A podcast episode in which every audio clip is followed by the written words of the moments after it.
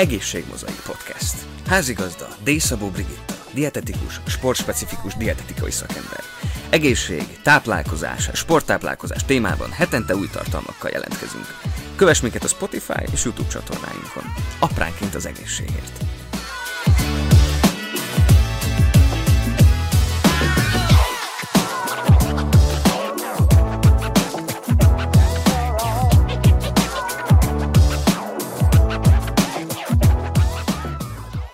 Szeretettel köszöntöm a kedves hallgatókat.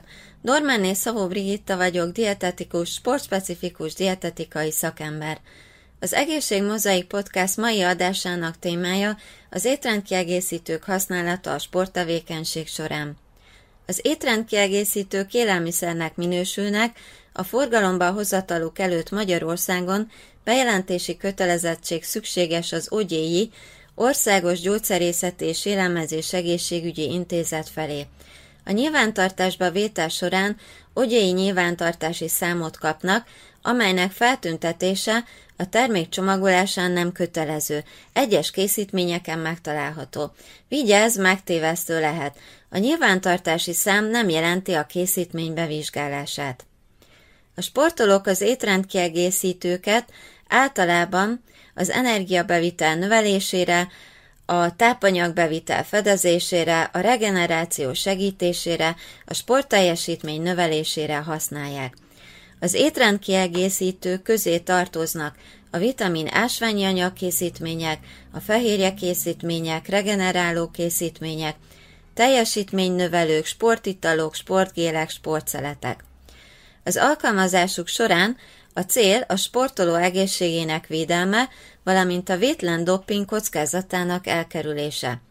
A dopingvédség esetén a felelősség a sportolót terheli, a karrierjébe kerülhet. Utánpótláskorú sportolóknál az étrendkiegészítők használata megfontolandó. Kérd sportorvos sportspecifikus dietetikus segítségét. Az étrendkiegészítők alkalmazása során a következő szempontokat követjük. Szükséges, hatásos, biztonságos. A sportdietetikai konzultáció során a táplálkozási anamnézis felvételével, valamint a sportolói étrend elemzésével megállapíthatók a táplálkozási hiányosságok. Ez alapján eldönthetjük, hogy szükséges-e az étrend kiegészítő használata. Az étrendkiegészítő kiválasztása egyénre szabottan történik. Elsősorban hiányállapotok, laborvizsgálattal alátámasztott hiányállapot, étkezési zavarok, vegetáriánus táplálkozás, táplálékallergiák, egyes élettani állapotok esetén javasolt az alkalmazásuk. Az étrendkiegészítő alkalmazása esetén válasz bevizsgált készítményeket. A készítmény hatásos, ha a fogyasztása során valóban pótolja a fennálló tápanyaghiányt, javítja a teljesítményt. A termék biztonságos, ha nem szennyezett, nincs benne egészségre ártalmas összetevő, egészségre nem ártalmas a termékben lévő mennyiség, nincs benne doppingszer. A Magyar Testnevelési és Sporttudományi Egyetem Sporttáplálkozás Tudományi Központjában működő analitikai laboratórium által bevizsgált készítmények listája a sporttáplálkozás.tf.hu per dopingfree linken elérhető.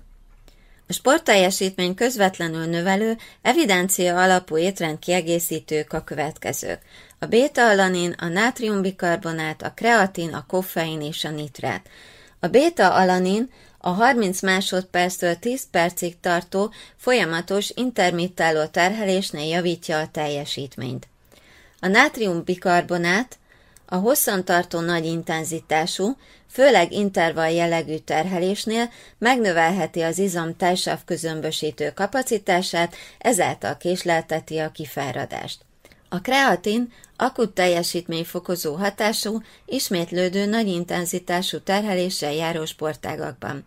Rezisztencia, valamint intervall edzés mellett fokozott zsírmentes testtömeget és izomerő növekedést eredményez. A koffein teljesítményfokozó hatású.